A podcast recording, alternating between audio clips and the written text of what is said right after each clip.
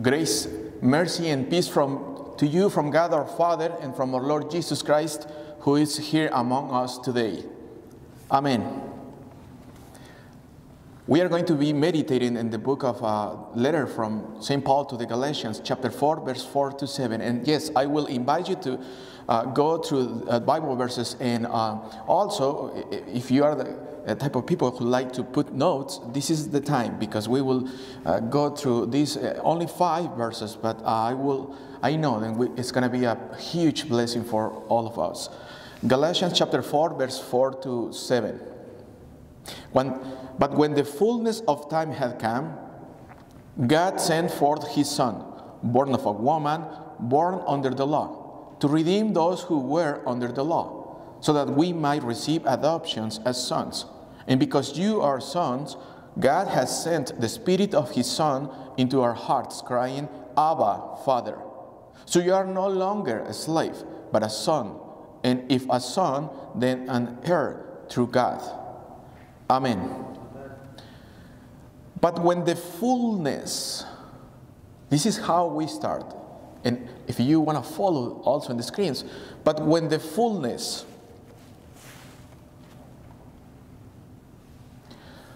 but when the fullness of time had come, this uh, word fullness is very important today. And it's important because what we just celebrate two days ago, three days ago, Christmas. If somebody come to you and ask you, why are you celebrating Christmas? Why do you celebrate Christmas? What is your answer? What do you answer? We know why are we celebrating Christmas, but also these uh, Bible verses are going to enrich the reason then you celebrate Christmas. And this is why we have this scripture reading for this day, the first Sunday after Christmas. But when the fullness this word fullness, pleroma in Greek, means to fill. To fill, like, like a jar of water, you put water and insert point of time, you will stop. And you will stop because it's full, it's, it's complete. It's the exact amount that you need in order to do whatever you want to do with this water. So the Bible says, but when the fullness the pleroma.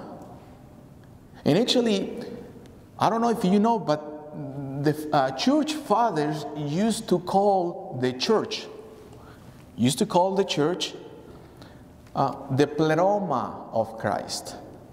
And why they used to call the pleroma of Christ? Because Christ is the one who fills everyone with everything. He's the only one who fills everyone with everything. You don't need anything else. You don't really need nothing else to be complete, to be sanctified, to be saved. Jesus Christ is the only one that you need, nobody else. But when the fullness of time had come, now this word hath in Greek indicates, or the name is uh, erchomai, but erchomai means to move from one place to another. To move from one place to another. This is what means. If when the fullness of time move to one place to another. But when the fullness of time had come. In other words, or, or to, to better understand, when everything was fulfilled in the indicator time, God moved from one place to another. Who moves from one place to another? Jesus Christ. He's the one who came to this earth and was incarnate. When everything was fulfilled in the indicator time, God moved from one place to another. In other words, God from eternity came and irrumped into this world and become flesh and blood and Jesus Christ was born in the perfect time, in the pleroma of God, in the perfect time, when everything was fulfilled. But when the fullness of time had come, God sent forth his Son, God the Father sent his Son, Jesus Christ. This is very important. And this is very important because here we can see that God is always looking for us in Christ. The Father is always sending. This word sending is very important in the life of the church. Extremely important. God sent forth His Son. God the Father, the Son, and the Holy Spirit, dear brothers and sisters, are missionaries. God's heart is missionary. God the Father sent Jesus Christ. And I have a question for you. You know already who is the church? You are the you are the church. You are the church. I am the church. You and you are part of the church. We all are part of the church. And if we are, because we are the church, one of the marks of characteristics of the church of God is that He is always looking for ways to reach others to come to church. Always. No exceptions. If you are the church, because you are, you are the church. You are the church. You are always looking for ways to invite others to church. If several days go by and you still have not invited anyone to church, something is wrong with you. Just as you hear it, something is wrong with you. Pastor, come on. but why should I invite them if we have nothing to offer them? Excuses. Those are excuses. But, Pastor, but what kind of products can we offer them? Excuses. Those are excuses. Pastor, before we invite them, we should have a meeting and make a plan to create an attractive program so we can invite others. Excuses. Brothers and sisters, what is the reason you are sitting here this morning? Because you have what you need. Amen. You have the Word of God. This is the only thing that you need to be safe. Brothers and sisters, God is a missionary. God always is looking. He is always looking for the lost sheep.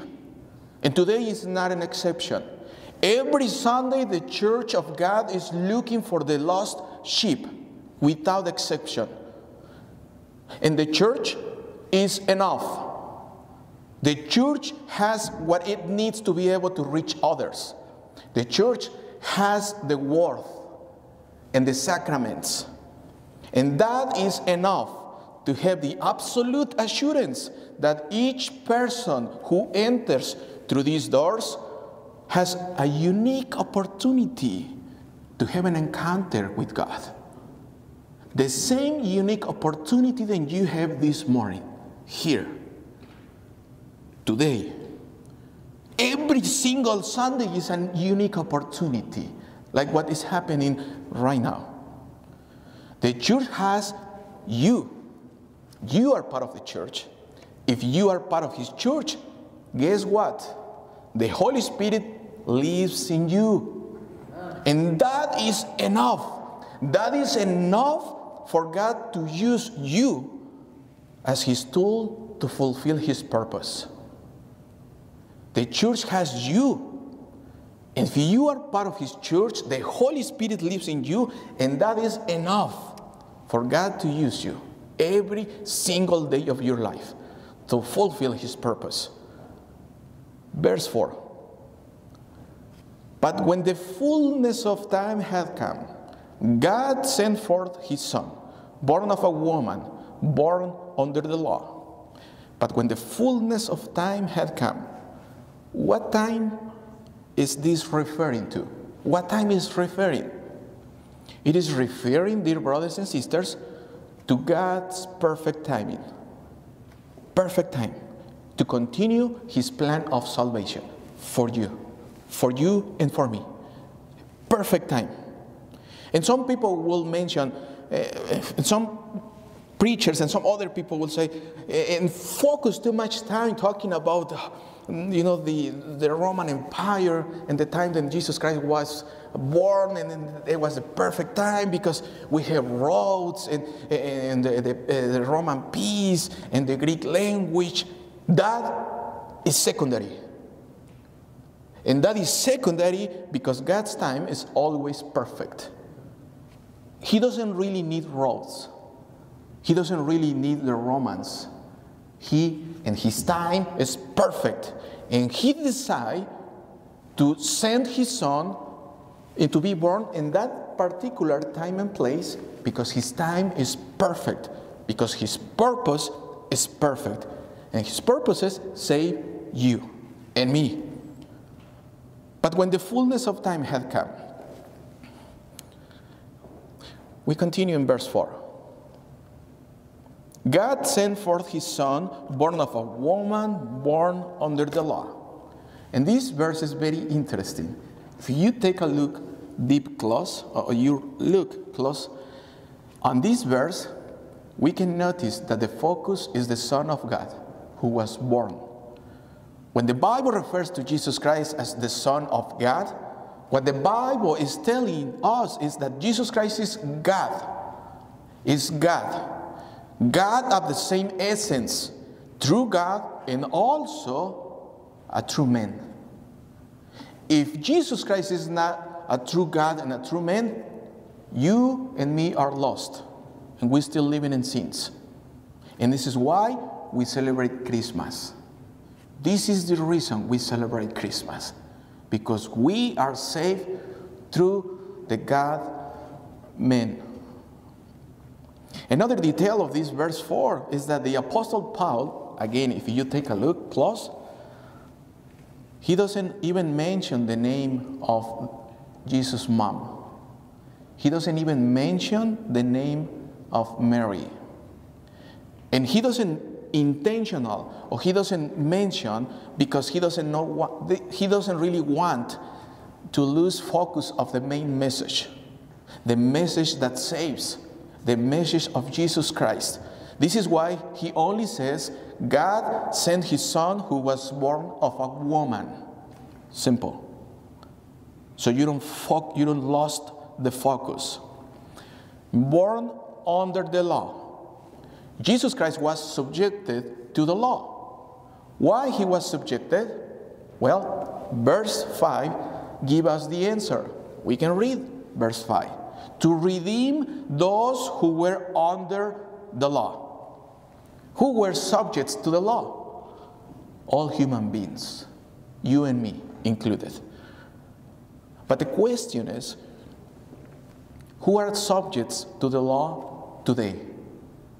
In this day. The ones who are subject to the law are all those who do not know and do not follow Jesus Christ.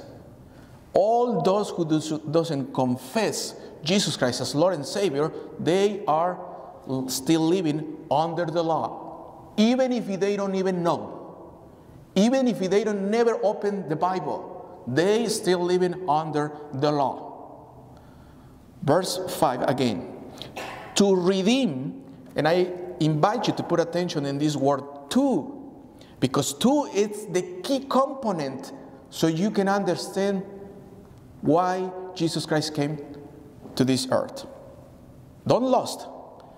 To redeem those who were under the law. And in Greek, the word to, hina, attention, this word makes a big difference in the message of this day, since uh, the word to, redeem, to, hina, uh, means purpose or reason.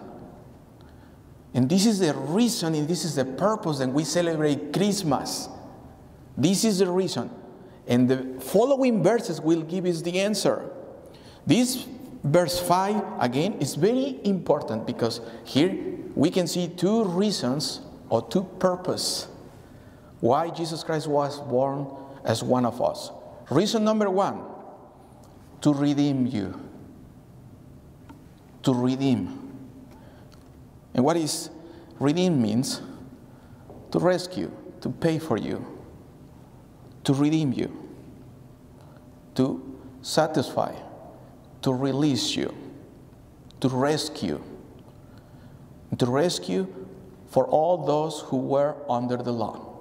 And the reason number two was so that you and I could be adopted by the Father and be called sons of God. It's very important. We can now be called sons of God. Jesus Christ, the Son of God, become men so that men now become sons of God. Can you see it? Can you see it? Dear brothers and sisters, without Jesus Christ, a human being cannot be redeemed. Without Jesus Christ, a human being cannot be called God's child. Impossible. Uh, come on, Pastor. Come on. What really matters is to believe in something. And by the end of the day, we all go into the same place. Lie. That is a liar. Whoever says that is a liar. It is. That liar comes directly from the devil. Why? Why is a liar? Because we believe what the Bible says from the beginning to the end. And what the Bible says from the beginning to the end is there is only one given name in order to be saved, and his name is Jesus, Jesus Christ. Jesus Christ, the Son of God. Outside of Jesus Christ, you are lost. Outside of Jesus Christ, I am lost. Outside of Jesus Christ, your children are lost. Every single person who doesn't confess Jesus Christ as Lord and Savior, sadly and unfortunately, are lost. But for some reason, God brings you today to this house, to His house, to hear that so you can pray for your children, for your brother, for your sister, for every single person who you know that doesn't believe in Jesus Christ as Lord and Savior. That is the reason God brings you to this church today. He's always have a purpose for you. Always. He always. The best thing that you can do for one of your loved ones who doesn't believe in Jesus Christ is the best uh, weapon that you have in your hand and the best weapon that you have in your mind. And what is that? Prayer. Pray for them. Pray for them. Pray for them. It's not impossible. Pray for them. If you think it's impossible, pray for them. If you think it's impossible, pray and pray and pray and pray and, and, and fall asleep praying for this person. Even if you fall asleep, pray for them because it's not about you, it's about what God can do to the life of these people. If God saves you, easily will save them. if God saves you and me, if God saves you, come on, God will, it will be easy. It will be in a blink of an eye to save those who are not still believing in Jesus Christ. But we, we, we are called to pray and pray. Verse 6 and because you are sons, God has sent the Spirit of His Son into our hearts, crying, Abba, Father. And Abba, Father, it's a word, and sometimes we spend too much time talking about sermons and about what is the, the Aramaic, uh, Aramaic, Aramaic word means. Well, it's mean, it means some, something very simple, very simple, but very powerful. What is Abba, Father means? It's an Aramaic word, and then Paul, it's intentionally using this translation. Some uh, Jewish people can get this word into their hearts so they can realize that Jesus Christ now it's the only way to be saved. And it's why he used the word Abba Father. And, and for example, for me, if I call my father, I call him Father, doesn't really make sense to me because I call my father Appa. When I call my father Appa, it's a very intimate, or, or very close connection. This is something that nobody can replace that. Not even the best English accent to call father. I can call him Appa. If I call him Appa, he recognizes the voice of his son. How you call your, your father? How you call? Daddy. Daddy. So that word it's the specific word that Paul wants to touch you and to tell you so you can remember that. So now this a very close relationship between your father, your father, your appa, now it's complete. And this is the reason that he used this word, just so you can get this uh, uh, connection. And now the other thing that we can see here is uh, now we, we see the whole Trinity here in mission. We can see the uh, Trinity in missionary action in this last verse, in verse 5. See, the Father sends the Son and also sends His Spirit to us. And, and now we can not only see two purposes for why we celebrate Christmas, but now we have a third purpose. And this is important because people will ask you, and that simple answer, I think sometimes is not enough. It's important to, you know, we as a Christians to, to be able to present defense of what we believe. So yes, we celebrate Christmas because we celebrate Christ, but we celebrate also for three purposes. And what is the first purpose? To redeem, because I am redeemed. I am redeemed. You, I celebrate first because I am a redeemed child. I, I, I, I forgiven. I am forgiven from my Father. That is the first purpose. But the second purpose or the second reason is so, so that you now can be called Son of God. And that's why we celebrate Christmas. And the number three, then we just see here, is Jesus Christ become a man to give you the Holy Spirit. Can you see it? If Jesus Christ never born, you won't be able to receive the Holy Spirit. But it's why you and me celebrate Christmas. Because thank you to the Christmas days, thank you to the God the Father sending His Son. Now we can receive the Holy Spirit. That is the third reason. And this is the third very important reason because if we believe in everything that we just hear, if we believe in eh, from the beginning to the end, it's about Jesus Christ, let me ask you this question. Uh, if we believe what the Bible says from the beginning to the end, do you believe that? Yes. Do you believe? Yes. If you believe what happens in Christmas, now the devil no longer has power over you. Amen. He doesn't have power over you. He doesn't. If you believe what everything the Bible says regarding Christmas and Jesus Christ, do you believe? Yes. Now sin no longer has power over you. Nobody has power, no longer has power over you. Do you believe what the Bible says from the beginning to the end? Did you? Now, death no longer has power over you because he in the cross defeat the death and he uh, resuscitated. He raised from the tomb and now he's alive. And that is the proof that one day you will be resuscitating too. That is the reason. Do you believe what the Bible says regarding Christmas Day? Yes. yes. So now the world no longer has power over you. No more. No longer has power over you. Because because you believe everything the Bible says. If you believe everything that the Bible says, you don't need anything else. You have what is necessary.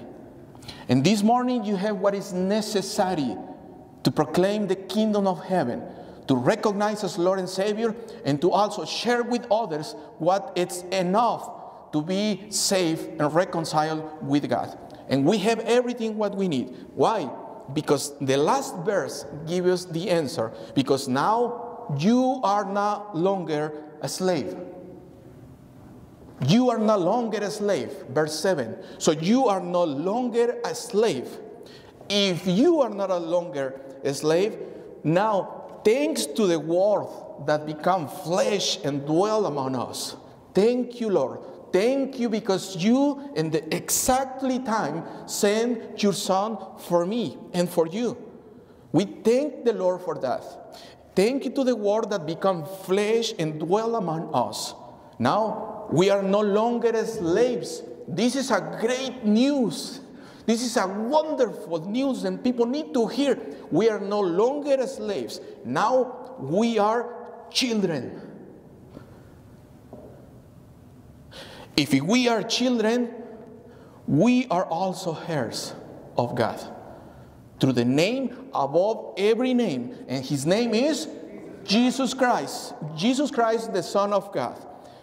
Verse 7 So you are no longer a slave, but a son. And if he a son, then an heirs through God. Amen.